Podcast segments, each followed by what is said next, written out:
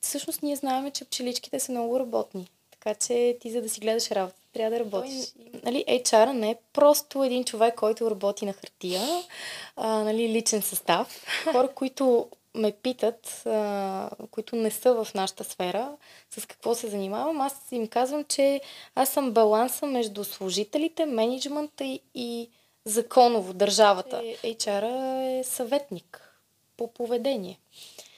Здравейте, вие сте с Гледай си работата, мястото, където си говорим за различните професии и как да бъдете успешни в даден област.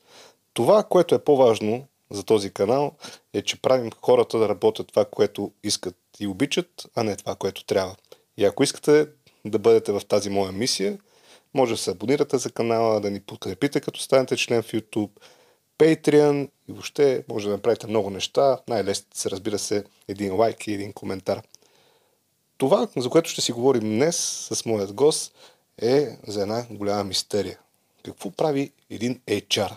И въобще, дали това е полезно? Всяка компания ли има HR и те само с рекрутмент ли се занимават? Т.е. правят някакви интервюта и разни такива неща. Дали всеки може да стане HR? Все интересни въпроси, които вярвам ще отговорим с моя гост, с Златана Василева, на която казвам добре дошла. Здравей, Вели! Привет и на нашата аудитория. А, аз първо ти благодаря за поканата да, да говорим за HR, защото за мен то е по-скоро любов. Така че днес имам възможността да говоря за любов, като ще влезем в детайли. Надявам се, ще ме провокираш смело. със сигурност. Със сигурност. Това, което така обичам още в, в всеки един епизод е така да, да провокирам пък аз гостите ми да разкажат малко повече за себе си, с идеята за хората, които слушат, гледат, така да разберат малко повече и за моят гост. Така че ще бъде интересно, разкажи малко повече за тебе, всъщност в момента къде работиш, с какво си се занимавал преди това. Така, да започнем, както се казва, оттам. Ами, а, тук трябва а, да кажем нещо много интересно и това е, че аз съм за втори път на интервю при теб. А, едното беше за работа, сега е под формата на, на подкаст. А, така че в а, това интервю ти ще разкажеш и за себе си. А, няма да можеш да си измъкнеш без, а, а, без такива неща. А, всъщност, а, може би да започна от а, къде, от а, сега с какво се занимавам или как съм... В момента къде си, на каква mm-hmm. позиция си? А, в момента съм HR менеджер в а, Тария Fintech България. Това е компания, която се занимава в а, софтуерната сфера, продуктова. А, така, основният продукт на компанията е peer-to-peer платформа, като обаче а, служи за различни финансови решения в зависимост от пазарите. Работим в а, пазари като Индия, Африка. Това изисква малко по а, така по-задечено ам, да се проучва риска на, на хората и дали те могат да и са способни да връщат кредитите си. А, освен това, оперираме на пазара в Израел, Сингапур, Дубай, вече стъпваме и на, на още пазари, така че а, се разширява дейността. И а, точно поради тази причина се изисква и а, HR уменията. Значи това е информацията първоначално, ще кажем, може би ще издадем и повече информация за Тария Финтех България, а пък долу в описанието ще оставим и линк, който пък му е интересно, може да види свободните позиции в Тария, може би малко по-късно да питаме Злати и така, дали има начин да мине интервютата малко по-бързичко, както се казва. А пък аз ще използвам момента да кажа и за моите партньори, в подкаст. Това е VoiceBG. Ако искате да правите яките поздрави, това е мястото. Пак линк в описанието, Imperial Online и IT Таланти. Това са моите партньори до този момент. Така че ако искате да участвате в моята мисия и вашата компания подкрепя младите хора, може да се свържете с мен, за да станете партньори на подкаста. Добре, и продължаваме нататък с тебе, както се казва, както обичаше да казва кобрата. Продължаваме напред. така че и ние с теб каза към момента позициите ти в Тария, но хайде да те върна малко по-назад. Как започна твоята HR кариера, като тук целта е да м- разкажем повече, повече за HR-ството и ако има хора, които искат да се занимават с това като професия, да разберат повече и за самата професия. Така че да те върнем. Ти всъщност винаги ли си знала, че искаш да станеш HR? А, не, тук при мен по-скоро а, се случи така, че HR-свото ме намери. А, но то беше един а, по, по-дълъг път и аз обичам да казвам, че е много важно кои хора срещаме по пътя си. А, така че може би ще започна с а, някъде времето в гимназията. Тъй като след седми клас реших да, а, така, да продължа образованието си в езикова гимназия. А, но а, най-успешното от езиковата гимназия не беше научаването на езиците, а по-скоро а, срещата ми с мой а, учител по психология. А, всъщност не знам дали все още има а, такъв вид ден на самоуправлението, а, но тогава а, в деня на самоуправлението има един ден, в който а, децата имат възможност да станат а, учители по различните предмети, да станат директори за един ден а, и въобще всички а, роли, които са в а, училище. Тогава аз избрах да бъда а, учител по психология. И а, така изнесох а, а, нали, а, своята, м, своя курс и а, след а, самия час а, преподавателя така в коридорчето ме дръпна настрани и каза Златана, ти трябва да се занимаваш с психология.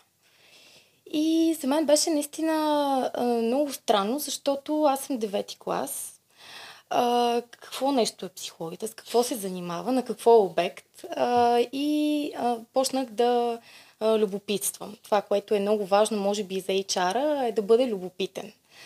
А, като а, по това време успях да намеря в а, регионалната ни библиотека а, една книга на Ибрахим Масло за а, пирамидата на ценностите и потребностите.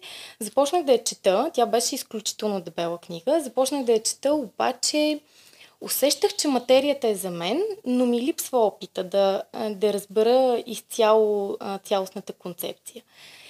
Но продължих да се интересувам още и още и още и още за психология. А, провеждах много разговори с а, моя, моя учител по психология и вече на една такава възраст, в която трябваше да избираш какво ще правиш след 12 клас, аз твърдо знаех, че ще бъде психологията.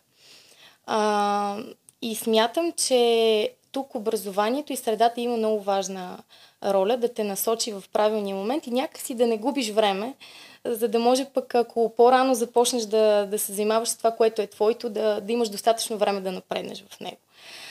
А, записах, а, тогава кандидатствах в няколко а, университета в България, но бях привлечена от, а, така, от програмата на Нов Български университет и а, всъщност стартирах обучението си там. А, кое беше много, много ценно а, от университета. Винаги до ден днешен казвам, че има две неща от университета, които са много ценни. Едното е контактите. Това е нещо, което до ден днешен с колеги от университета се търсим по различни въпроси. Всеки вече е така по някакъв начин е придобил опит в а, различните видове психология а, и можем да си бъдем взаимно полезни. А, другото нещо, което е много важно, беше програмата. А, защото а, програмата в Нов Български по психология е направена по такъв начин, че тя не да те фокусира върху един вид психология, а първо да те разходи много добре и с различните а, разновидности на, на психологията, за да откриеш ти коя е твоята психология.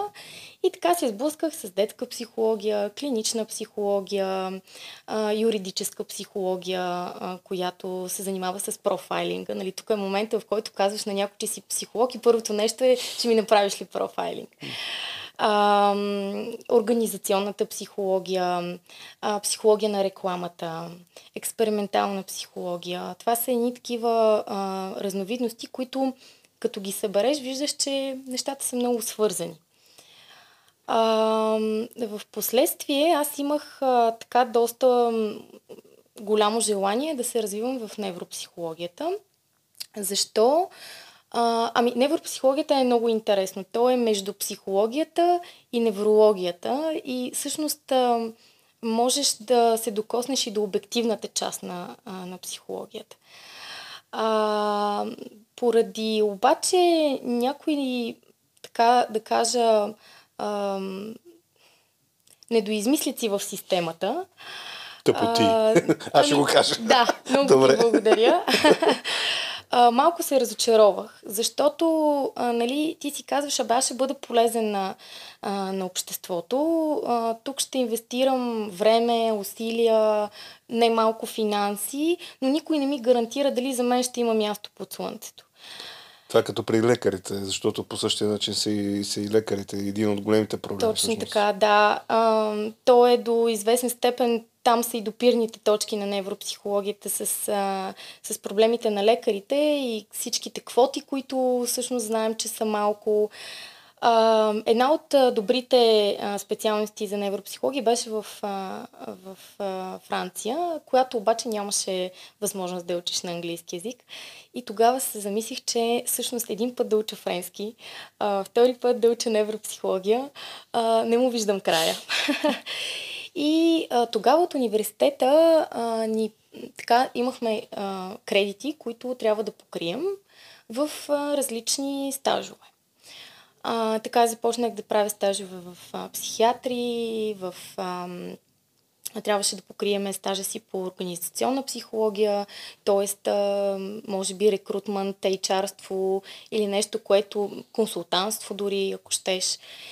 И така започнах да си търся а, стажове по, а, по HR-ските, а, така, в HR-ските направления. А, попадах на няколко места, а, но там а, някак си не ме грабна интервюто. А, не ме грабна атмосферата в, в началото и начина по който а, се отнесоха с, с мен като човек без опит. А, но пък а, успях да попадна на, на място, в което до ден днешен не съжалявам. А, и всъщност моето така важно интервю беше с теб в Империя онлайн, а, където ми бе дадена възможност да, да се вихра в, буквално в всичките а, видове HR-ство, рекрутмент, а, ивенти, а, ако щеш чисто а, тази част, в която трябва да онбордваш хората, която никак не е за подценяване, изключително важна. И така, тук може би ти ще кажеш малко повече за нашите интервю. Тук так, так, мислех да кажа, че съм ти дал пари, нали, за да кажеш такива хубави думи за, за интервютата при мен. така, хайде сега да се намерят хора, които са били на интервю при мен и не са съгласни с теб. Пишете в коментарите, тази е лъже, този е ужас. А, да, всъщност тогава то не беше толкова скоро. Минаха бая години от тогава. Също мисля, че бяхме в етап, в който а, така искаме да дадем шанса на повече хора по стажански програми, защото в, не само в Империя онлайн, във всички компании, които съм работил, също те не са чак толкова много. За мое щастие най-вероятно винаги съм твърдял, че трябва да даваме път на моите. Тоест, даже докато съм бил, както се казва, на 20 и няколко години съм искал шанс да дам на, на, на, младите. И тогава също мисля бях в такава компания, в която давахме възможност на хора, които искат да се докоснат до различните видове екипи, дали ще е човешки ресурси, маркетинг, в арт екипа ни, просто да, да дойдат да видят за няколко месеца как работим ние, как сме структурирали работния процес, как създаваме игри в случая. И тогава това беше идеята да вземем човек, който просто да се докоснем до, до HR-а с идеята така да предадем нашия опит. Това е така, моето обобщение на това, което си спомням. А всъщност, ти като започвайки в... Аз обаче, може ли да те питам да, нещо? Давай. А, как, а, питам те, понеже а, явно това добро е заразно и аз в моя екип също а, започнах да си търся хора, които имат желание, но нямат опит. А, как ти се нави да бъдеш ментор? Защото да, да си ментор не е лека задача. И всъщност при мен някакси е заложено, аз от, наистина от, от самия си старт на кариерата винаги съм бил в ролята си на ментор. Тоест не знам каква е причината. Може би работя повече отколкото трябва, може би имам качества, може би не знам, нещо, може да имам късмет. И всъщност винаги съм растял в компанията, в които съм работил, от гледна точка в рамките на няколко месеца, година, винаги съм ръководил екипи, винаги съм вземал менеджерски позиции. Просто така се е случило. Цялата ми кариера това се е случило и всъщност, когато си в ролята на някой по-отгоре, както се казва, ти неминуемо трябва да станеш и ментор. Нали? Освен чисто да си лидер, няма как иначе това да случи. Поне моите разбирания винаги са били такива, защото в началото на моята кариера аз съм имал щастието да работя с хора, които са ми помагали. Тоест аз съм правил грешки, те са ми казвали, не бе, това не се прави така, направи го еди как си, или си давали някакъв път, или някакъв акъл, ако щеш. Нали? Най-такъв ако щеш и от личен характер, е, нали, до вечера не излиза, защото утре имаш важна среща. Нали? А, защото ти като си млад и то кип, пи кръвта, искаш да копонясваш, нали? И ето един съвет, който ти си викаш, е, глупости, утре какво толкова ще изкарва, но също с времето виждаш, че този човек е бил прав. Нали? Дам някакъв много такъв елементарен пример, но той е показателен, че някой път просто няма житейски опит и е хубаво някой с повече опит да ти даде насока. И всъщност аз по този начин започнах да бъда ментор постоянно. И във времето започва това много да ми харесва. Защо ми харесва и ще кажа кой е етап, в който най ми харесва, когато видя човек, който е работил с мен, да стане успешен някъде сам, самостоятелно. Тоест, най-вероятно някакви неща е научил от мен или от екипа, в който работим, но после го виждам как тези неща ги имплементира на друго място, вижда своя успех, самия той гради кариера и също с мен това ме зарежда. И това е причината всъщност да правя гледай си работата, защото мен това ме зарежда. Когато разбера, че е, двама човека, примерно, или един ми пише, е, супер, знаеш, тук ми помогна с тия съвети за интервюто и ми мина по-лесно интервюто или как да си направя CV-то, или пък видях от е, твоя гост Еди кой си там, каза нещо много готино и също аз го приложих в живота си, в работата си, мен това ми харесва. тоест аз по този начин смятам, че правя една по-добра среда за живеене за моите деца, ако щеш. А, защото когато правиш добро, то няма как да не се върне. Рано или късно това е нещо, което аз знам, че се случва. И затова, когато изграждам хора около себе си, като добри професионалисти, знам, че те ще изградат други хора, после други и така там, където живееме, независимо дали в момента дали, ние сме в България, но може пък да отидем някъде другаде, аз знам, че тези хора ще правят същото и ще правят средата си по-добра. И това е моето вярване. Може би, нали, може да съм се отклонил дълго, но всъщност това ми харесва да бъда ментор. Добре. Успях ли да ти отговоря? Да, да. Добре. Мисля, че, мисля, че тук си, а, си пасваме в това, което каза и има менторството е едно малко олицетворение на HR-ството, нали? защото ти отглеждаш някакви неща, без значение, може да са хора, компания, така че тук има общо. Абсолютно. Добре, ти попадайки вече като стажант HR, а, как ти се е струва тогава професията? Тоест ти като започвайки да, да работиш като стажант HR, знаела ли си какво прави един HR, с какво се занимава или по-скоро те интересува само частта психология, това, което а, казахме преди малко? А, за мен в началото беше малко а, шоково, защото трябваше да се адаптирам към организационната психология. Нали? Аз а, а, имах досъка до всички видове психологии. В един момент трябваше в моята глава да си а, подреда мислите и да се фокусирам в този вид психология, т.е. организационната психология. А, в, а, в обучението си а, засегнахме абсолютно всички аспекти на, на психологията, защото на организационната психология и на HR-ството, защото в много голяма част от случаите ние го гледаме по време на обучение като едни консултанти. И за да можеш да бъдеш консултант, ти трябва да разбираш абсолютно всички видове процеси в една компания, защото а, в по-голямата част от случаите в ролята на консултант а, теб те назначават, за да можеш да определиш какви са проблемите в дадена а, организация. Тоест да видим къде тя е болна, нали, така както се, а, се нарича този термин. А, така че бях подготвена така на, на теория, но, а, но някак си ми липсваше практиката. И това, което а, успях наистина да извлека а, по време на стажа, а, е, че ти ме пускаше много в дълбокото. Имаше моменти, в които аз въобще не знаех какво да правя, обаче ти ми казваш, не знам, оправи се. А, което, а, може би, а, в началото а, човек на моята позиция, стажант, по-скоро би си казал, то въобще не го интересува за мене, тук се опитва да ме претупа, а, но в последствие ти изграждаш а, едно такова умение да не си зависим от ментора и да, а, да можеш да, а, да застанеш с, а, със своето мислене по, по даден въпрос и да го отстояваш. А, другото нещо, което усетих от, а, като полза от този метод, а, нали, общо взето гледай си работата, а, беше вече когато ние не, не работихме с теб заедно. А, тогава вече на мен ми се наложи наистина да, да видя какво съм научила. А, и тогава оцених, че всъщност а, да го пуснеш човека в дълбокото и да му казваш ми не знам, оправи се, е много, много важно.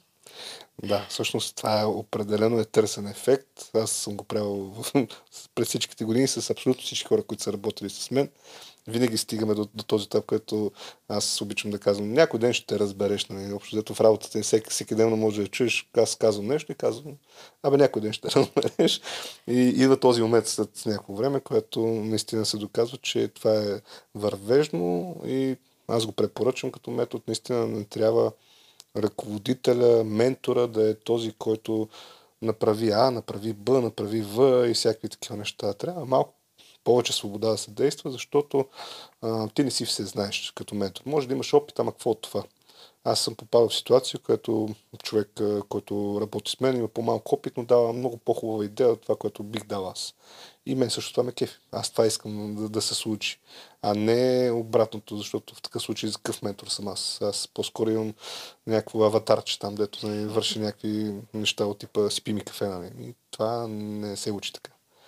Добре, и ти, започвайки, може би даже тук е хубаво да даваме примери, едно по едно, с какво се занимава HR, като ще кажем, че то е доста всеохватно и тук най-вероятно ще изтървем или ще ги пропуснем някои от темите, защото в много компании е частото е различно, така да кажем. Има компании, които нямат HR, защото не могат да си го позволят, особено в стартъп средите. Започвайки една компания, HR е собственик на компанията. Най-често можем това да го кажем. Защото той си избира хората, той прави подбори, той си търси там кадри, той си ги обучава, той си ги изглежда. Най-вероятно има някакво счетоводство, дето ги назначават. По-късно ще ви говорим и за документи.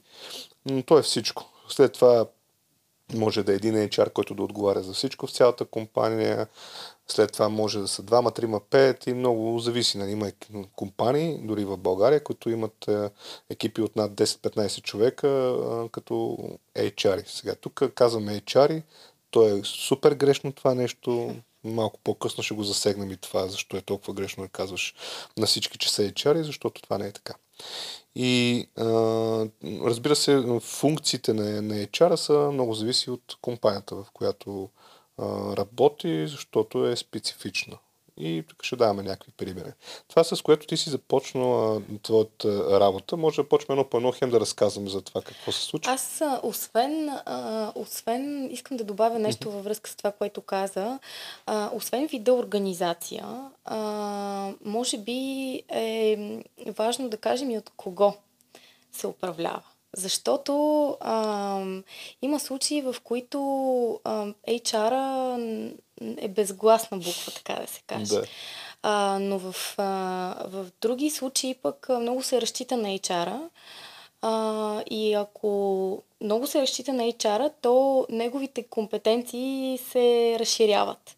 А, така че, освен от а, иерархична гледна точка, много зависи какъв е майнсета на, а, на човека, който всъщност е отговорен за тази компания. Да, то не мисля, че е тайна. Най-важното е, са, е ръководството на компанията. Нали? Когато имаш някакъв фокус, когато имате, така да кажа, една посока, тогава най-лесно се случват нещата и тогава много е важна химията между Абсолютно. хората, които занимават с човешки ресурси и ръководството на компанията. Защото ако няма тази химия, въобще не го правете. Тук даже може спокойно да го дам като съвет, ако има хора, които примерно са на позиция CEO, CEO там и някакви C-левели, Нямате ли химия с HR, разделете се с него, намерете си друг, няма абсолютно никакъв смисъл това да го правите на 100%.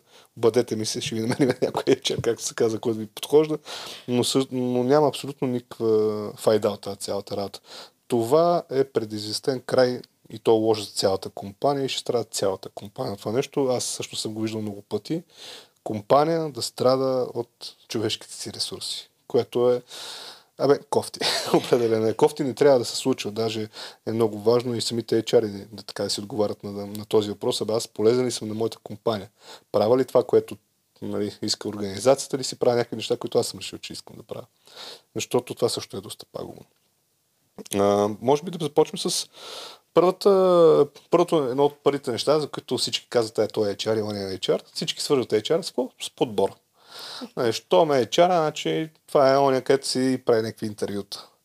Да разкажем малко повече за тази тема. Може ти да вкарваш, как казва това, което ти си започнал и после вече какво се случва. И дори може да даш пример в момента как правите в Тария Софтуер България, нали така? Mm-hmm. А, Ами, всъщност, това, което може би е важно да кажа е откъде произлиза HR. За мен е, има две така важни а, точки, от които HR тръгва. А, в единия случай е от психологията, а в другия случай произлиза от а, економическата бизнес а, идеята. Нали? А, и това е определящо а, на по-късен етап в какво ти ще, ти ще бъдеш полезен а, и къде а, ще, ще бъдат твоите силни страни. Сега един а, колега, който най-вероятно е забил малко повече в економическия аспект и се докоснал малко повече до ТРЗ частта, най-вероятно да прави подбор а, би било шок за него. Нали? Той няма да, да се чувства комфортно да го прави най-малкото. А, така че е много важно от а, коя школа си произлезнал, ако може така да се а, каже. А, за мен в началото беше важно да се докосна до подбора, защото аз там можех да си а, приложа наученото от психологията а, и също така беше много важно да разбера а, идеята на, на компанията, с какво се занимава. Защото аз лично това, което смятам, че за да правиш а, успешен подбор, трябва да разбираш компанията отвътре. Какво означава това? Трябва да разбираш нейните а, стратегии, планове, ако щеш а, чисто а, нейните дейности и от друга страна какви са хората вътре в нея. Защото ако вкараш грешния човек, а, може да се случат много интересни неща. А, и да направиш лоша услуга на, на екипи, на въобще цялата компания. А, така че а, подбора беше едно от нещата в началото, които така ми беше интересно да, да се докосна. След това м- ми беше интересно малко повече да, а, като един човек, който идва от психологията, да се погрижа за комфорт. А, идваш в първия работен ден. Ти си стресиран. В единия случай това може да ти е първия работен ден в живота. А в други случаи може да си имал много предишни работни места, но идвайки точно на това, самата промяна сама по себе си е шок. А, така че, основавайки се на това, че човека е най-важното нещо, с което ние работим, а, всъщност за мен беше интересно а, как тези хора ще могат а, възможно най-лесно да а, преминат а, в, а, и да опознаят и да се адаптират в а, организацията. Да, той има и, и много хора, които са чисто по-интровертни и, и им е по-трудно, нали, като отидат в, е, в една среда. Аз тук да подкрепя твоите думи нали, за онбординга, че, че това също е много важен елемент. Аз съм имам случаи, когато нов човек само където не припадна. Беше още при първият при идването му, първите 5-10 минути видях, че почва да пребледнява, да му става лошо, да се поти и всякакви такива неща. Трябваше така да хода да си говоря с него, малко да му дам някакви насоки, някакви неща, нали, за да се успокои. Но е факт, че всеки приема по различен начин това нещо. Сега тук съм сигурен, че ще има и хора, които ще кажат, е, аз си мамата, какво толкова е станало, не, почваш работа, ще припаднеш. И хората са различни. Това е. Ти не знаеш как може да реагираш. Може вечерта да не си спал цяла нощ, защото детето ти е болно. Може да е... Всичко може да се е случило. И това не трябва по никакъв начин да се подценява. Е, точно това, което каза ти, може да първи работен ден в живота ти, което е без стресия. Ами, то всъщност ето тук е ролята на, на HR-а. А, ние може би малко по-късно ще, ще го дефинираме, но, а, но тук е ролята на HR-а. Защо има нужда от него? Ами, а, при едни равни условия а, хората а, всъщност имат различни проявления а, в една организация. А, тоест, ако приемем, че в компания Хикс има работно време от толкова до толкова, а, има такива бенефити, а, абсолютно равни условия на, на труд, а, то има хора, които ще бъдат щастливи от този факт, но ще има и такива, които пък няма да са щастливи. Така че тук идва ролята на HR-ството какво се случва при положение, че средата е една и съща? Защо рефлектира по различен начин в, в човек? И тук опираме до въпроса, че трябва индивидуален подход. И това го срещаме и в рекрутмента, това го срещаме в онбординга, това го срещаме на по-късен етап, когато помагаме в комуникацията между менеджмент, служител. А, така че м- абсолютно индивидуалния подход и а, тук пак ще кажа психологическите умения идват на помощ. Не забравя, един въпрос имам, защото той, аз съм го казал и в друг епизод, също тук няма да засегнем толкова, примерно как минава интервю за работа, който му е интересно, най-вероятно е тук някъде ще излезе, ако не забравя, там някъде май се пада. А, защото ние сме правили такъв епизод, с Ана разказахме супер интересни неща от гледна точка точно за интервютата за работа, но а, важно ли е един HR да бъде психолог? И всъщност всеки един HR да е психолог. Ами, определено не всеки един HR е психолог. А, може би а, зависи от а, може би от образованието, а, може би и от а, това какво му се налага да, да върши в, а, в организацията.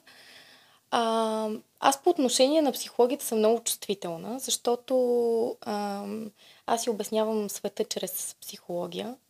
И не обичам да се злоупотребява с тази дума. А, защото вече стана много модерно да си психолог. И си спомням, че на един от стажовете, а, където трябваше да работим с деца, а, всъщност а, ние оправяхме грешки на едни психолози. А, какво ще реше това? А, детенцето имало някакъв говорен дефект, те го завели в някакво село някъде да му правят нещо, което ще... Му леят куршум и готова работа. Да, ще му бъркат с лъжица и така нататък. В последствие това дете развива страх от това да яде с лъжица. Ние трябваше да почнем да работиме, да изключим а, страха, а, за да можем да стигнем до основния проблем.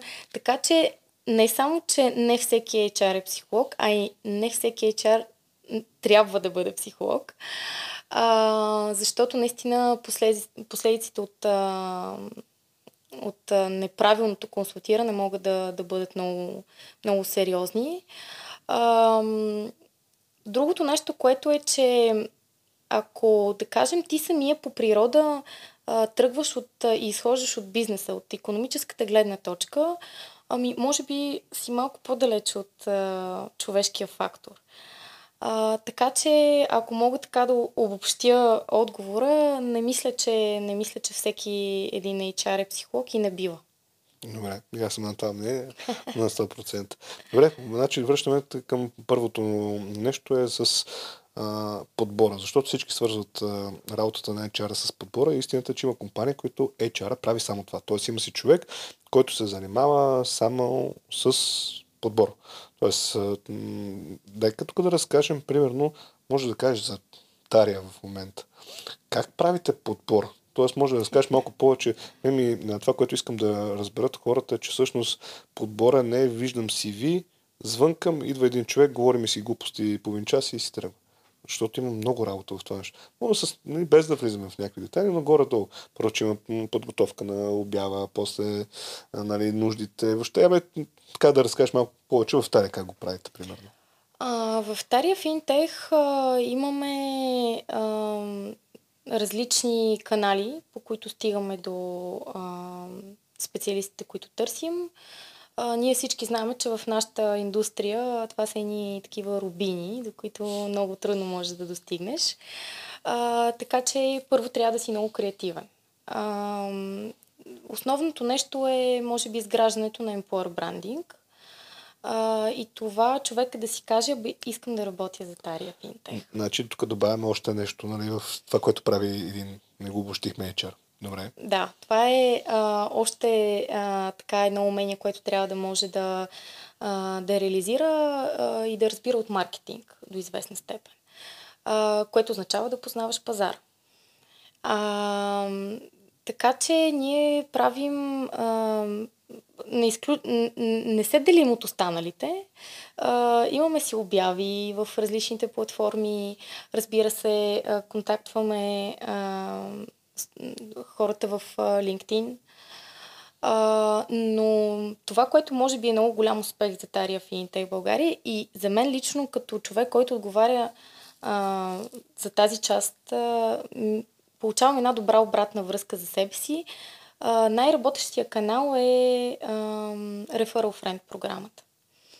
А, това определено ми показва, че съм на прав път, а, защото ако едни хора се чувстват добре в една организация, а, то те ще препоръчат на своите приятели, роднини и ще се чувстват комфортно да, а, да работят с тях. А, използваме, разбира се, и агенции а, за, за подбор. А, използваме различни кариерни а, изложения, изложения точно така.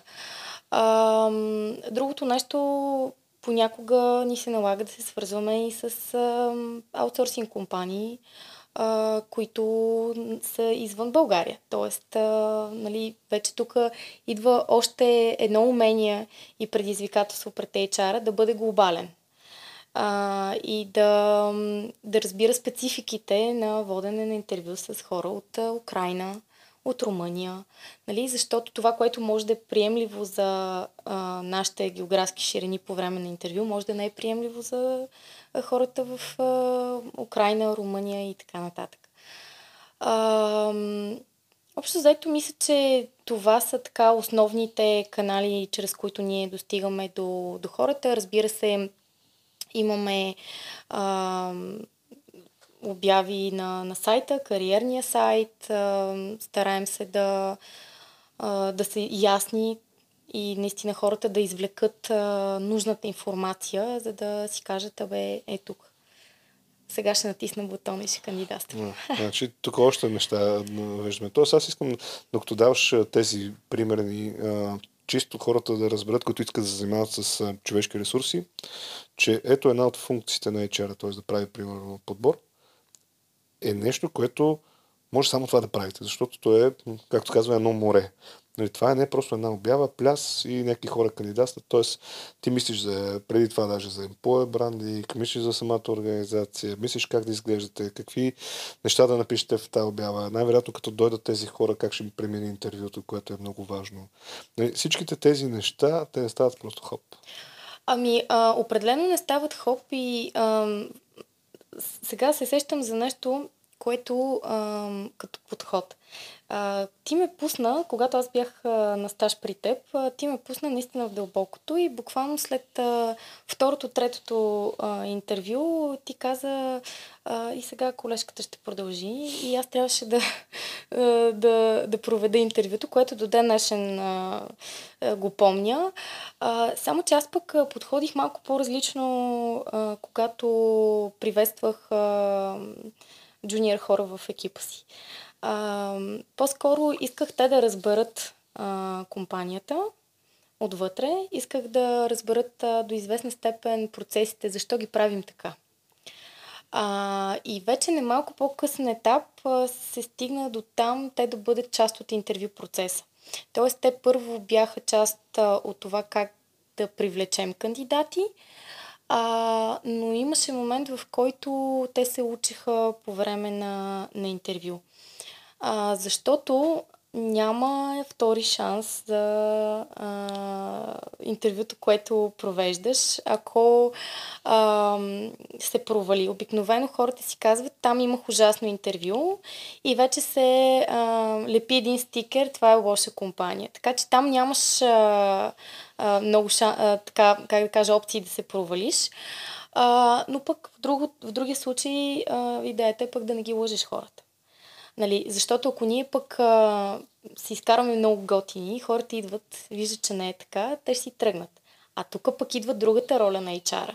Ти ще го докараш този човек в компанията, ама как ще го задържиш? Така че това е също а, такъв много, много важен аспект на HR, нали? да задържиш хората.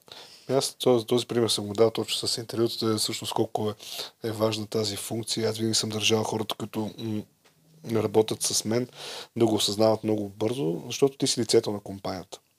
А, ти си на лицето на компанията в момента, в който се обадиш и кажеш, здрасти, аз съм Еди, кой си от Еди, къде си? От този момент ти си тази компания. И ако ти не си адекватен, ще е много страшно положението. Аз м- така имам изключително, м- не знам, би, тебе целенасочено го правя, още от първия разговор да мога да си говоря с човека, ма много откровенно. И се опитвам да го правя по всякакъв начин. Защото за мен това е единствената а, честна сделка. Той да е честен и аз да съм честен. И дори се е случило е, скоро само по телефона да разберем, че няма как да работим заедно.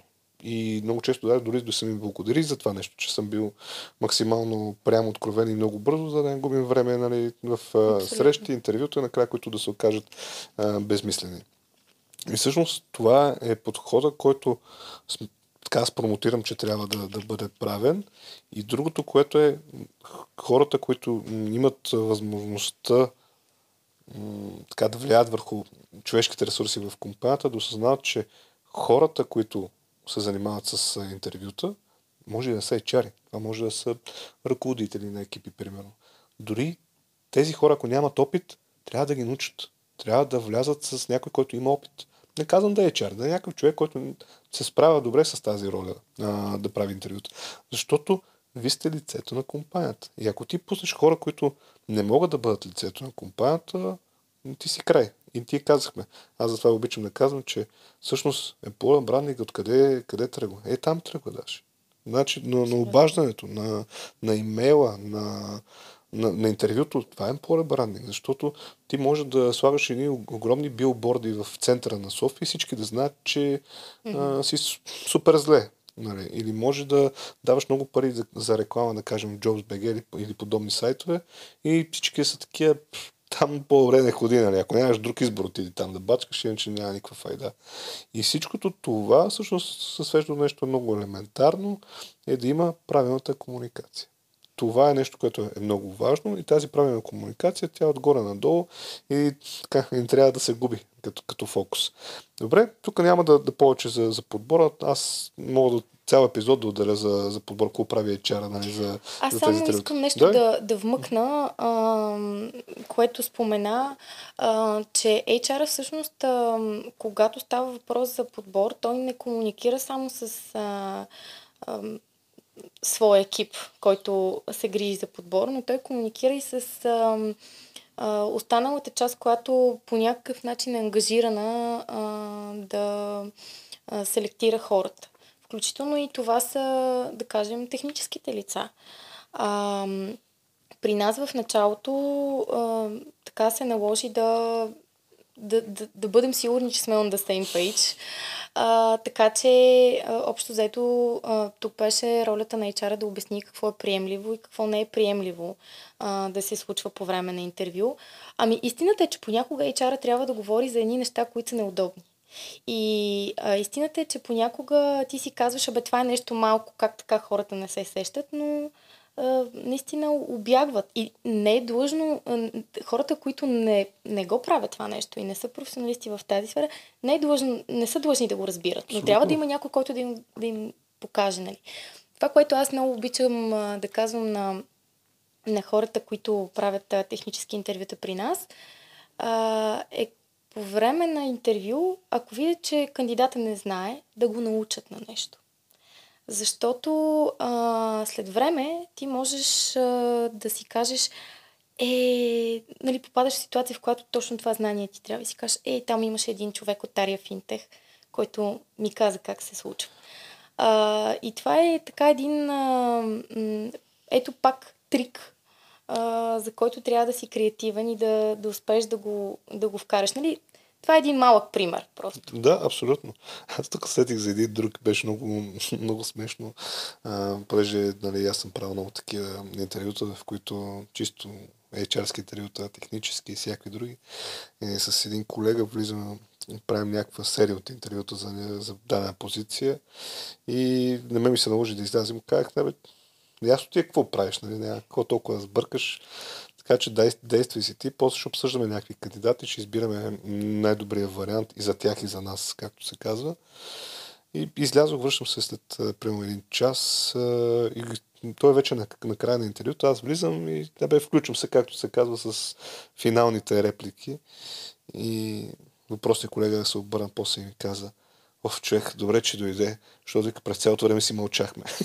Как си мълчах? И ми, дали, неговата роля е съвсем друга. Нали? Не е тази, а, така да разбере повече за човека. Не го интересуват по-примерно техническите неща да. и другите неща не са му важни, но всъщност пък той много, много осъзнаваше, че това пък му е много важно, защото във времето а, това е чисто като казуси. Те, те се появяват тук. Защо така стане? Защото едно време, към интервюто не питахме еди какво си, примерно. Yeah. И, и беше много интересно, всъщност. Нали, това за ми изплува в съзнанието. Добре, казахме едно от нещата, които прави HR, е да се занимава с подбора и всичките там неща покрай този подбор. За Apple брандинга. Хайде за него да поговорим, преди за другите неща. Ние казахме, че подбора също е част от това цялото нещо. А, но всъщност това е пак е огромен труд. Ходене по изложение, въобще позициониране на компанията. А, може тук да разкажеш повече от това, което ти си правил до момента. А, за мен employer брандинга а, основно се изразява в отношението. А, и точно това, което ти спомена, а, с дигането на телефона, създаването на обратни връзки по време, т.е. след интервюта, нали, всички тук страдат от а, това, че а, не даваме обратни връзки, е заповядайте в Тария Финтех. Ще, ще имате, получите такава. Да, най-малкото ще имате брат. Между тук в коментарите, ако има а, някой, който е скоро, ще кажем, последната една година е ходил на интервю и не са му върнали фидбек, Пишете в коментарите, аз ходих и не ми върнаха. Не, нали, не е нужно повече да давате като детайли, просто ми е интересно да го видя това нещо. Аз даже по тази тема трябва да пусна една анкета, че ми стане интересно. Според мен не се случва. Според мен всички връщат фидбек. А, така си го мисля. Масово, като си говоря с хора, които са ходили по интервюто, казват, ами аз там ходих, казаха ми, че една-две седмици, то стана месец, никой нищо не ми каза, нали, някакви такива. И изглежда все още го има. Ами явно се случва, защото а, ние също от време на време се срещаме с кандидати, които явно имат някаква травма от това. И а, докато не се убедят, че ще получат а, обратна връзка от нас, не, не се успокояват. А, но ето тези неща са изключителен а, employer branding. А, преди време отделих а, около 40 минути да си говоря с човек, който а, решихме да не продължим с него в процес. И ние проведохме изключително приятелски разговор по телефона, а, кое не се е получило и с какво той може да подобри себе си. Това е човек, който два месеца след това ми се обади, за да ми каже, Злати, тук видях, че има а, отворена позиция за Еди. Какво си? Искам да ви изпратя мой приятел. Ето това е добър пример за employer branding. Тоест, а, нали, по някой път си казваш, бе, 40 минути тук отделих за, за един човек, обаче всъщност после пък този човек а, също а, прави нещо за, за компанията.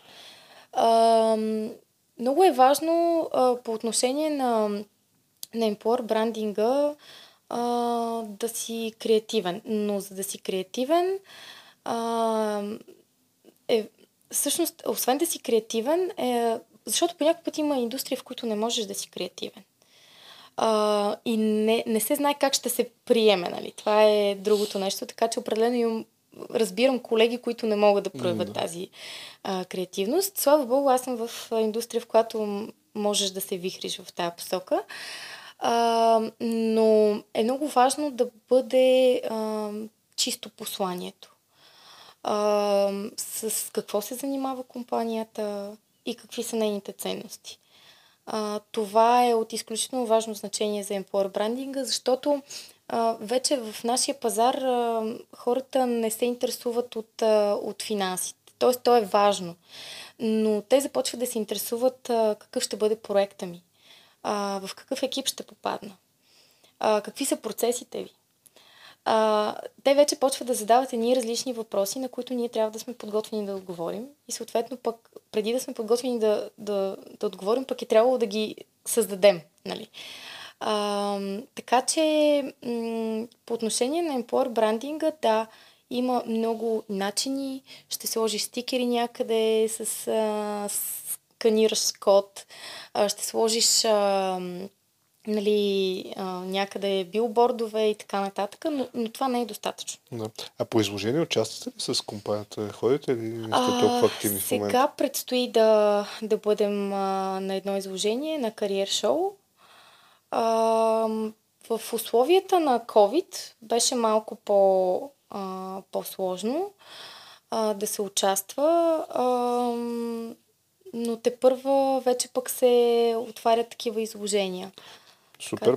Да, има много такива. Участие. Може би за бъдещето ще прави такива епизоди за, за определени канали за това къде, как, къде мога да си намеря работа, както канали къде мога да отходя такива събития.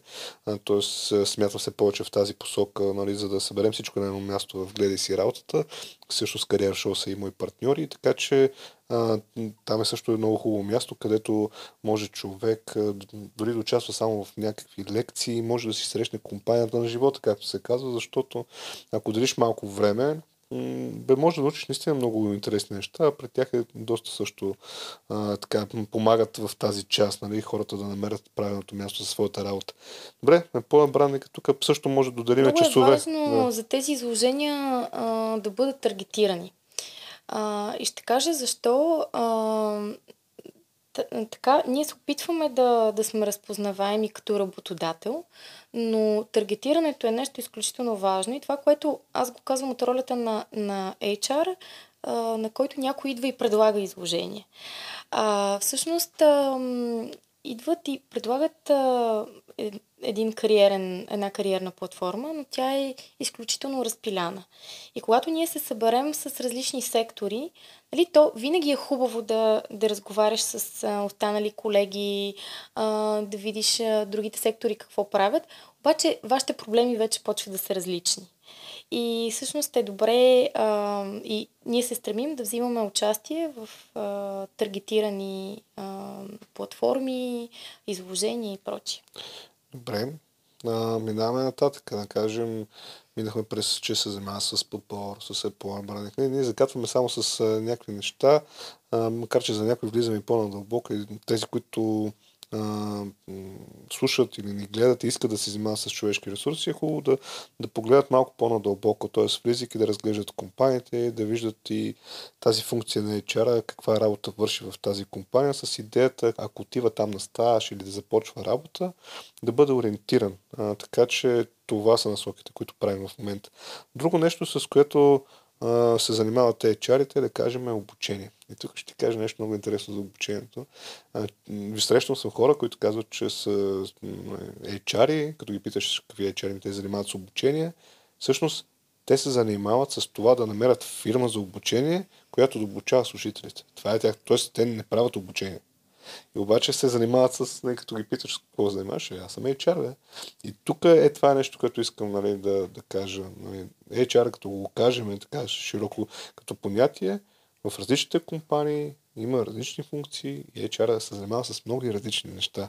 И не трябва да се свързва, а, значи всеки един HR прави обучение. Не, има хора, които никога не са правили и не могат да правят обучение. Те могат да, да намерят фирма за обучение и примерно да, да направят организацията на обучението. Но това е съвсем различно от това да водиш обучение.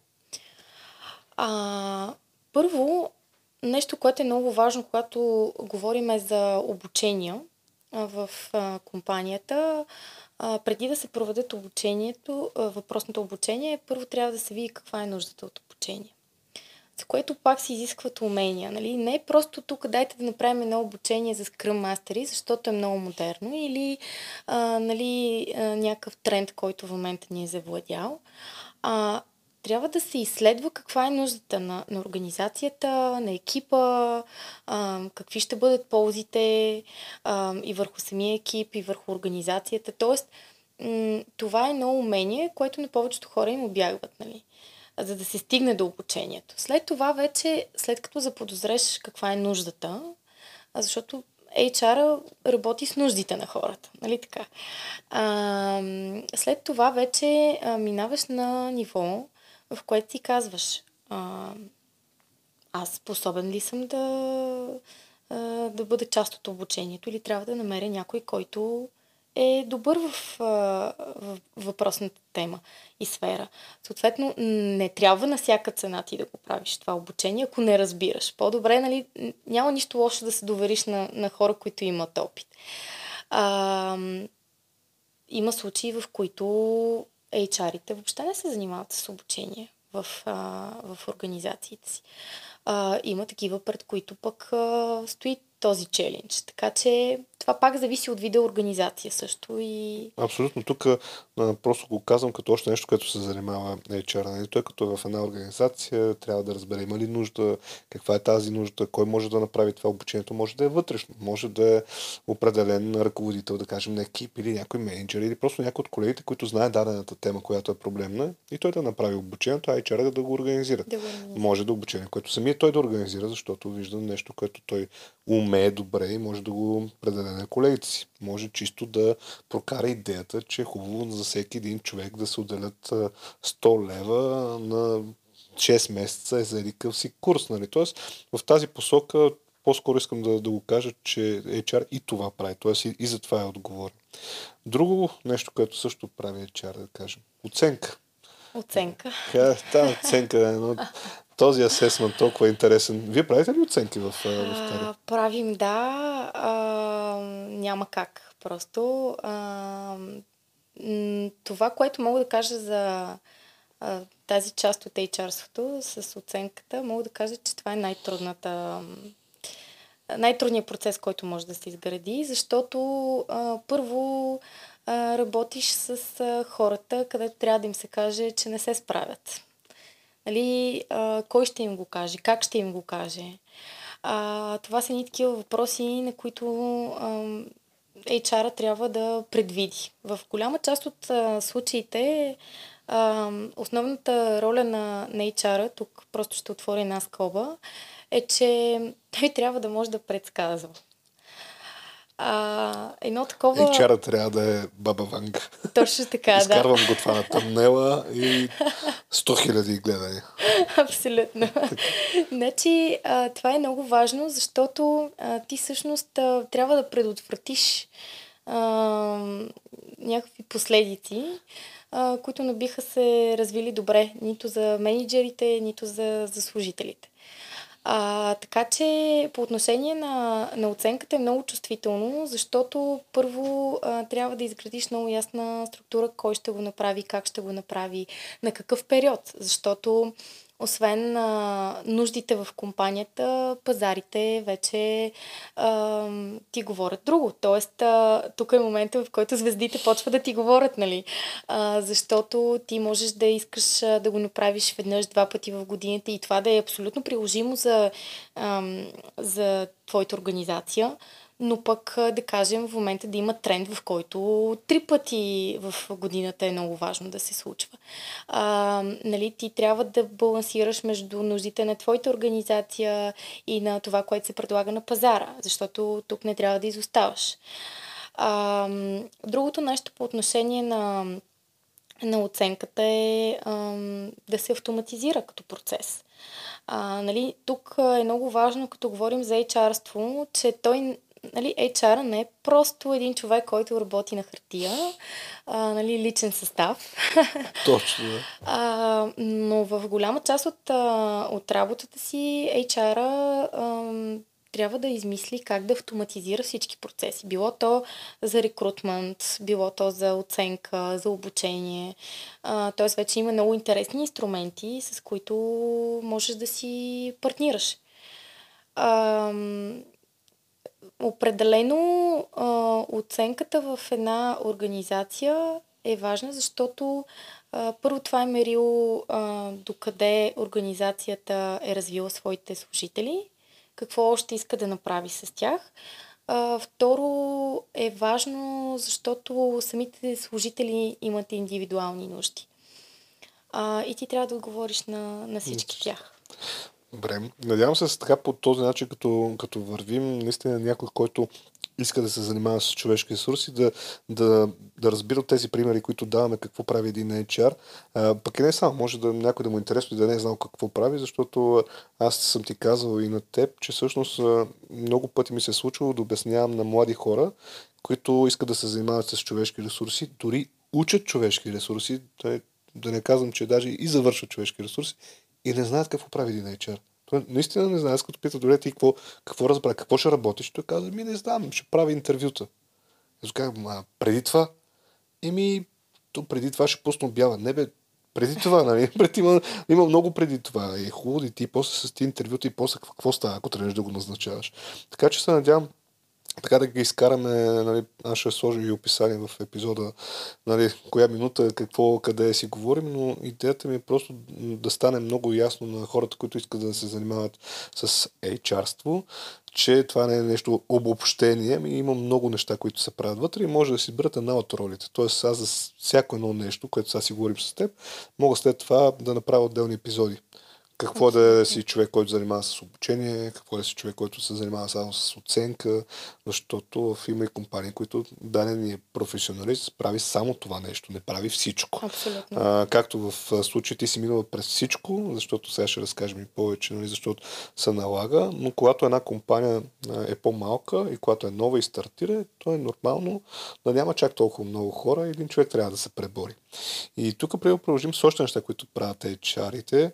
А, каква е ролята на менеджмента, на хората, м- които, м- с които ти работиш? които трябва да ти дадат посоката. В твой случай може да разкажеш, а, защото аз знам, ти си ми споделял, че те са ти давали свободата на действието. Тоест, доверили се си в един момент, че е, тия процеси трябва да ги вкараме, нещата се случат по-добре и сега го виждаме нали, с, с времето. А, колко е важна тяхната роля? А, аз трябва да кажа тук, че а, наистина, а, само че ако, ако говоря сега, няма да говоря като HR, ще говоря като служител. Че за мен е изключително важно да имам свободата. А, и тук стана чудесна химия а, между мен и Тария Финтех, защото а, това е една от ценностите. Тоест, а, ти да си резултатно ориентиран а, в една а, така организация, която се развива, а, да предлагаш, да си проактивен, да си инициативен. И а, всъщност, а, когато това нещо го изискват, но и го приемат, а, наистина е. А, ми, буквално си е красиво, да ти кажа. Много хубави неща се случват. А, така че менеджмента има много важна роля по отношение на, на ценностите и на посоката, която ще зададе. А, първо, за мен а, това, което е много важно в а, менеджмента при нас е а, отвор... самия отворен разговор, който можеш да водиш. А, и достъпността. Тоест, аз мога да се обадя по всяко едно време на CEO-то на компанията или на нашия изпълнителен директор и нали, не ми се налага да си записвам а, някакви часове а, и да става много тромно. И да не се притесняваш, защото и да не това се е... притеснявам. И да имам възможността да го направя. Защото има компании, които те, вероятно заради структурата си не могат да, да, да си го позволят, но знаят, че има някой, който е ей там, виждали се го на една снимка в някаква презентация, но те не могат да говорят с него. А, за мен е изключително а, важно а, точно тези разговори, дори неформалните разговори а, които при нас ги има изключително много. И това не е само по отношение на HR и менеджмент, това е по отношение на служител към менеджмент в, в, в Тария. Тоест имате свободната комуникация в Да, и освен това, нашата структура е плоска. Тоест, Нали, това също има. Да, няма шефове, шефове, шефа, шефа на това, шеф на шеф. Има отговорници. Да. Няма как да няма. Нали, сега да. нека да кажем, че. Нека не, не казваме, че няма да. шефове, защото това ще, ще провокира едни други мисли. Има, има отговорници, но, а, но можеш, можеш лесно да, да си говориш с хора от менеджмента. Което е изключително важно, особено за м- за HR-а, защото а, тук може би момент е да кажа моето разбиране за, за HR-а. А, хора, които ме питат, а, които не са в нашата сфера, с какво се занимавам, аз им казвам, че аз съм баланса между служителите, менеджмента и, и законово, държавата. Тоест, а, нали, ти си воден от интересите на бизнеса, но трябва да се погрижиш за нуждите на хората и да го направиш по легален начин, който да отговаря на закона. Нали? Това е най-общо казано, ако мога така да... Да, и тук абсолютно те подкрепям. Аз затова винаги съм казал, че HR е медиатора между, между всички и там е той е важният буфер, ако щеш. Защото когато стане непечено, много често се ползва HR. Това е истината. Когато стане а, големите бели, пак го отнася HR. Когато някой иска да се оправдае с нещо, пак нали, отива към, към HR, но всъщност и, и истината е, че с времето, защото аз се занимавам в този сектор от uh, времето, когато нямаше HR, когато се появи тази професия. И, и всъщност през цялото време не съм виждал как uh, тя се променя. Тоест самата професия как започва с едно неразбиране. Тоест HR беше там някакво ТРЗ, някой знае ли кое е ТРЗ? Я пишете в коментарите. Няма да ви казвам какво е това. А, само някакви документи, после някакви интервюта, после пък в един момент започнаха, аз си спомням компанията в България, като почнаха да имат такива екипи, а, как ние си говорихме, ери, коя си компания вече има човек, който се занимава само с подбор, вау, нали, какво нещо, започват HR отдели да има, да има HR директор, леле, това нали, е супер сериозно, какво прави този директор, нали, и разни такива. И всъщност виждам как тази роля наистина е много вече по-бизнес ориентирана, много по-осъзната, все по-вече хора от тази професия са на, на високи нива в организациите си, на тези си си левел, нали, заедно с другите, защото трябва да участват в целият процес на бизнес. А, от, не само от немането на, на кадри, защото ако щеш, аз виждам винаги ролята на HR, ако щеш да пази фирмата, да, да пази от, от грешки. А, аз лично винаги съм се стремял да, да търся много такъв баланс, защото много лесно мога да кажа, трябва ми бюджет, бюджет от 500 хиляди лева, за да имам реклами навсякъде, да участвам всички изложения, да, да, да. Обаче трябва да помислиш, бе, добре, тия пари могат ли да се възвърнат, няма ли да могат. Нали? Тоест, много е лесно, давай тук, сега ние като гръмнеме навсякъде, те хората ще знаят. Аз много избирателен. Много внимавам в какво участваме, къде участваме. И това винаги съм го правил във всички компании, защото вярвам, че и тази насока е важна. Нали? Тоест да не тръгнеш с голямата, голямата кошница, защото а, това няма да ти се случи и пак няма да, да постигнеш дадените резултати. Но една от най, така, едно от най-важните неща е как влияе един HR на една организация, според мен. Как, нали, всичките други неща казахме. Тук можем да засегнем още теми, които не сме. Прямо за документи. HR се занимава с документи, трябва да познава закони. Законите, там, да, да. А, трябва да може да изключи трудов договор, да знае как да го изключи.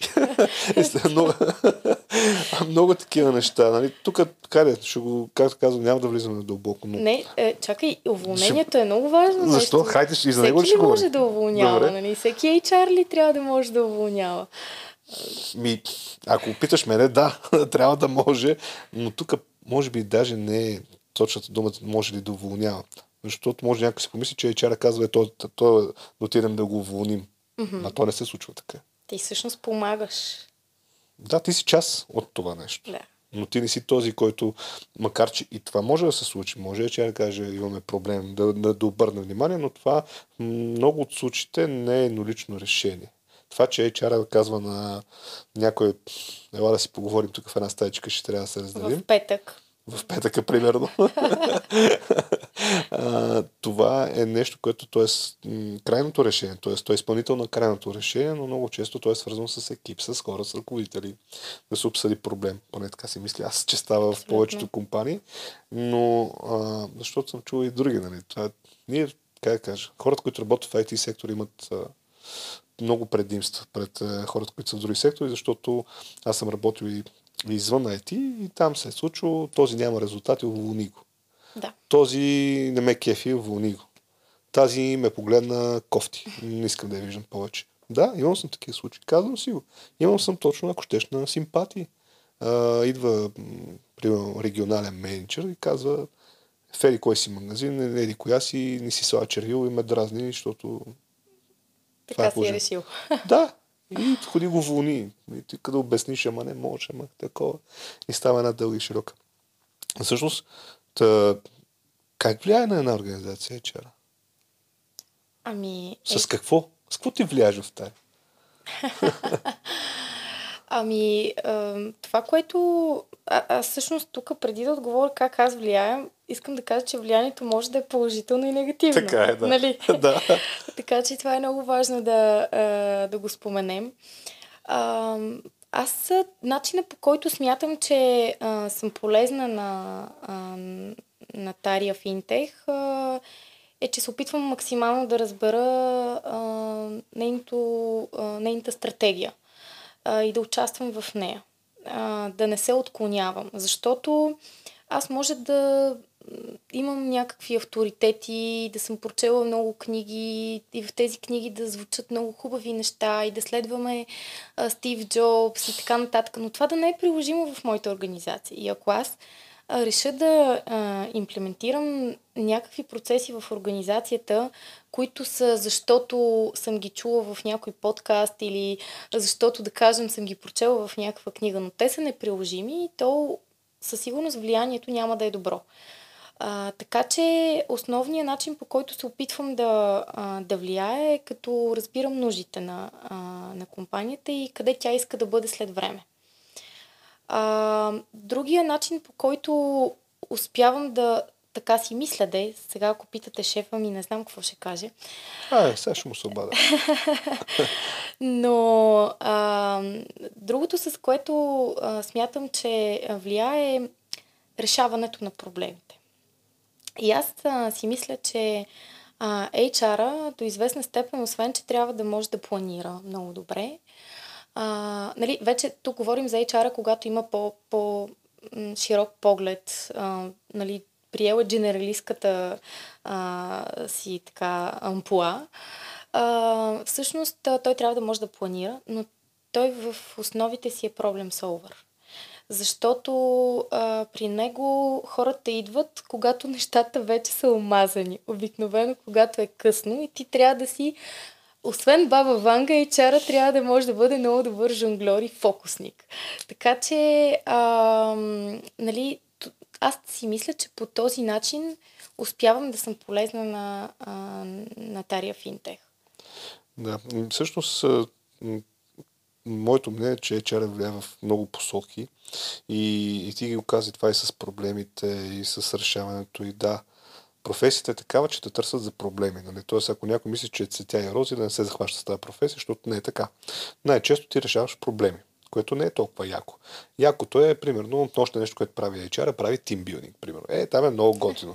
Или прави някакви такива събития с колеги, излизанки и всякакви там неща за спотяване на колектива или за някаква друга цел, защото и това е една, пак, нали, без да влизаме в подробности, пак е една, една дълбока тема, където още нещо, което прави HR. Много често той решава проблеми. Дали е между хора, дали е между а, някакви служители от някаква иерархия, дали ще са, ако щеш, проблемите в офис. Защото и това е нещо, което много често минава през HR. Сега има компании, които си имат, да кажем, офис менеджер или нещо друго, но много често тази функция е заедно с HR. С HR а, да. Заедно, но има и компании, където HR и това прави. Тоест и нещата, които са свързани с офиса, от поръчката на кафето до чистачката, да. която е забравила да изчисти. И всъщност HR с работата си и с визията си влияе на цялата организация. Ти го каза много добре, може да е и положително и отрицателно. А, и това всъщност е ангажимент на, на ръководството на компанията. Когато се избира човек или хора, те трябва да са напълно наясно за какво го взимат този човек или тези хора да му дадат посоката и да му дадат възможността да разгърне това, което иска да направи. Аз, когато а, така съм ходил на интервюта а, за дадена компания, съм ги питал какво се очаква от мен. Като разбира се, при това съм питал какво е правил преди мен, човек или хората преди мен. Тоест, какво са били полезни, с какво не са били полезни, къде са били проблемите. Защото за мен е било важно да видя аз влизайки в тази организация, мога ли да променя нещо или не? Ако не мога, за какво да хода? За какво да се каже там, че имат е, HR и какво е това? И те си вземат някой, нали? Не. И може би е много важно да са откровени с теб и да кажат и негативната част. Защото а, другото нещо, което е много важно за HR-а а и за за хората, които ще поемат по този път най-вече, а, нали, другите вече са го разбрали с времето, а, е да, да осъзнават, че те ще се занимават с а, проблемите на хората, но ти трябва да останеш позитивен. Защото а, HR-а, ако мога така да се изразя, знае за най-големите батаци в една компания, обаче той никога няма да ги спомене пред останалите. Тоест, а, той трябва а, дори да направи от а, минусите плюсове, нали? Това е другото нещо, което също си така а, изисква а, може би точно позитивен, позитива на, на глас. А, и също така умението да можеш да предпазиш и себе си, нали? Тук е нещо друго. Аз казах за ако някой ни гледа на, на по-високо ниво като ръководител на компания, ако няма химия с HR, да не го взима. Второто нещо. Ако чуе, че HR е негативен, пак да не го взима или да го изгони. Нали, от гледна точка, едно да отидеш да кажеш, имаме проблем, трябва да вземем някакво решение, трябва да се опитаме, имам тук една идея. Но ако HR или хора, които се занимават с човешки ресурси, т.е. говорим си изцяло в някакъв екип, започвате ми тук е много готино, тия шефовете само правят ери какво си, тия тук са много зле, ери кой си екип са маумни, ери какво си. Това, ако той успява да го разнесе из компанията, както се казва, какво положително влияние, той ако не вярва в тази компания, ми то по-добре да не е в нея. Аз винаги съм казал, че трябва да вярваш в това, което правиш. Иначе ти си този, където не, не носи позитиви на компанията. Освен да вярваш, ти загадна преди това нещо друго за как един менеджер може да се държи лошо. А, сещам се, че HR е съветник по поведение.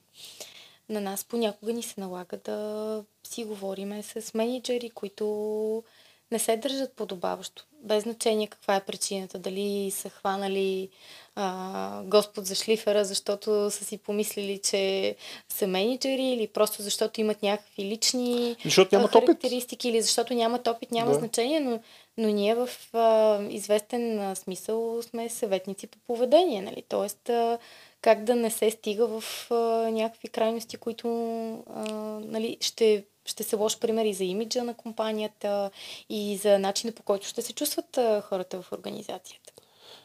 Абсолютно. На, на 100%. Аз даже смятам, че това също е много важна роля да HR да има достатъчно и житейски опит и така, как да кажа, и случки в живота си, които да могат да му помагат да точно да дава съветите на, на хората около себе си. Независимо дали става за, за примерно менеджмент, дали става въпрос за middle менеджмент, нали, няма значение. Нали. Тоест, HR трябва да има способностите да, да е в всички посоки. Както обичам аз да казвам, той трябва да умее да, да говори с всеки един и на всяка тема. И ти го каза самото начало. Може би едно от много важните качества за един човек, ако иска да се занимава с човешки ресурси, е да има любопитството. А това, което аз мятам, че задължително да има един е, човек, който се занимава, независимо от която ролите на човешките ресурси, е емпатия. И то, то много силна емпатия и той трябва да е така максимално бързо да я открие. Дали, дали го има това или не. Защото аз съм виждал и чари, които по никакъв начин искат да си говорят с хората. Той е дори на, на някаква позиция като човешки ресурси, но той не иска да си говори, освен ако не е чисто строго служебно. От типа служителя пита, бе, имам ли отпуск или там нещо си друго да питам, но той не иска да общува с тези хора по, по други теми, не иска да, да ги опознае, не иска да обядва с тях, не иска да вечеря с тях въобще. Тоест, строго служебно, окей, да. И това също сега смятам, че няма как да проработи. Нали, ако искаш да се занимаваш с човешки ресурси, ми това няма как да стане, ако си как да кажа, някакъв интроверт, който не иска да... Аз честно казано смятам, че такъв а, тип човек а, като HR а, няма да бъде много успешен. Защото а, той не контактувайки с а, своите служители, той не разбира техните проблеми. И а, всъщност той какво прави? Може би следва някакви процеси, които може би пък някой преди това е написал, ама те работят ли всъщност? Така че, нали, това Много са... интересно. Да. От 9 до 5 и... Точно. Това всъщност тук е а, момент е да кажем, че това е работа, която а, по принцип има работно време, но де-факто няма. Защото а, работейки с хората, а, ти не знаеш в кой момент ще ти се наложи. На мен ми се е случвало да ме търсят в а, късно вечерта, защото, да кажем, някой е паднал с мотор, а, друг е катастрофирал, или пък а, някой не може да спи, защото има казус с менеджера си. Нали, това са едни такива въпроси, а, които не можеш да му кажеш на човека, бе, виж сега какво, ама айде, че вече Ай, сме извън да. работното време, нали? Чисто човешки ги дискутираш. А, и тук е важно да се каже, че няма работно време. А, но пък трябва да, да намираш начин да балансираш. Добре. Ами, към края на нашия разговор, аз мисля, че минахме към през много от а, темите. Аз много често в а, разговорите си с а, хората, които идват тук, казвам, че може да си говорим още много, защото наистина е така. Нали? Оставяме още много загадки, които можем да разкрием, но пък се опитвам и да, така, да сме максимално изчерпателни и, и бързи, както се казва, в рамките на час-два. Човек, който иска да се занимава с дадена професия, да може да, да чуе нагледай си работата.com, да види, да прочете какво прави, а, с идеята да види Абе, това тъй е нещо, с което аз мога да се занимавам или само като ги слушам тия, по-добре да се занимавам с тази професия, да ми звънат за мотори и за така. Напълно възможно и то, то е приемливо за мен. Важното това да е вид отговор. Да. Няма, няма нищо лошо в това да си отговориш и отговора да бъде не. Защото това може да ти спести а, време а, в нещо, което много а, харесвам в а, университет. Има една специалност, която в а, първи курс учиш абсолютно всичко, за да разбереш кой си и с какво искаш да се занимаваш. Обикновено това е нещо, което аз съм на мнение, че средното образование вече трябва да го е направило с нас, но по път в живия живот нещата не се случват по, а, по начина, по който си мислим, че е редно. А, първо, това, което аз а, мога да кажа е, че а, нали, да обобщя а, видовете HR-ство, а, ние загаднахме за хора, които... Тоест, това, което сме дали като пример, е една много малка част от това, кое, какво всъщност е HR-ството и с какво се занимава. Много ясно можеш да избереш да бъдеш само рекрутър или да кажем да се занимаваш само с payroll. Можеш да се занимаваш с коучинг, защото и това в момента е страшен тренд. А, но ако искаш а, да, а, да се занимаваш с HR-ство, който да, да обхване а, така цялостната, да имаш цялостната картина, е много важно да си минал през всички нива за да, за да имаш наистина, първо, когато създаваш процеси след време, а, ти ще си минал през, през този път и ще знаеш вече кое пречи на хората. А, много е важно а, хората, които ще поемат по този път, а, извън а, рекрутмент, бенефити, защото това е друго нещо, което не споменахме в бенефи, бенефитите в една компания и така нататък е много важно да имат първо чувството за любопитство. Да се интересуват, да имат широка обща култура за много неща, защото самата комуникация с хора, в един случай може да седне срещу теб човек, с който трябва да имаш страшен етикет да говориш с него. Обаче в следващия момент може да сред, а, срещу теб да стои някой, с който трябва да си говориш на Б. И това да е единствената ти опция да се разбереш с него. А, другото нещо, което е много важно като лично качество е да бъдеш много адаптивен. HR-свото е професия, която се променя изключително много. А, предизвикателствата пред нея са големи. Вече компетенциите и отговорностите на HR-свото стават все повече. И всъщност ти трябва да постоянно да, да си в динамиката. А, за да бъдеш в динамиката и да успяваш в нея, трябва да си много адаптивен. А, и другото нещо, което е да, да можеш да решаваш проблеми и да си строител. Защото а, сега има HR, които може би са вече в компании, които са, компаниите са изградени. Те просто трябва да контролират нали, процесите. Но в а, компаниите, в които аз съм а, участвала, а, всъщност а, там а, започваш от нулата и ти трябва да го изградиш. Иначе казвам да дадеш душа на компанията. И а, всъщност а, точно това, което аз а, мисля, че трябва да имаш а, строителските умения. Да надграждаш, защото пък после идва удовлетвореността от това. Супер. Това ми хареса с изграждането, защото наистина е така ти, ти много често се налага да изграждаш от нулата, дали ще е екип, дали ще е процес, дали ще е нещо друго, но много често зависи от теб. И наистина после пък е голям кеф, нали, ако видиш това нещо и работещо, и полезно за компанията. И а, не трябва да те е страх че това нещо може да се щупи, защото някой може да даде да ти го бутне и после ти да се чувстваш много кофти от това. А, така че а, трябва да, да можеш да, да извличаш и позитивите и да си много обективен. Така е. Има един въпрос, който задавам на всички хора, които идват а, при мен. За коя професия ще ти бъде интересно да, да научиш повече? Или професии, ако са повече от една? Ами, аз а, съм екстремист човек вътрешно, така че а, винаги а, би ми било интересно да науча повече за професии, които са под пара. Да кажем а, нещо свързано с авиацията. Пилот, стюартеса. Това са едни неща, които а, винаги ще ми е много интересно да, а, да чуя. А, но също така смятам, че има една друга а, професия и това е пчеларството.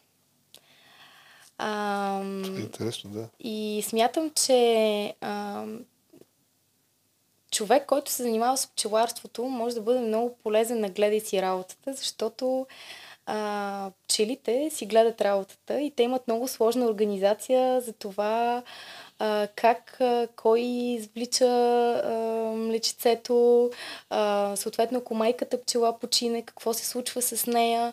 И това е един а, такъв модел, а, който е добро олицетворение на това какво се случва в една организация, как тя трябва да работи. И всъщност ние знаем, че пчеличките са много работни. Така че ти за да си гледаш работа, трябва да работиш. И може би е добре да чуваме нещо за пчеларството. Добре, значи записвам си за, за от авиацията за пилоти, за стюардеси и други мои гости се го казвали, така че скоро трябва да направим нещо по темата. А пък аз ви благодаря, че останахте до края на този епизод, разбира се за тези, които са останали до края. И нещо много важно, с което обичам да завършвам, е да си гледате работата.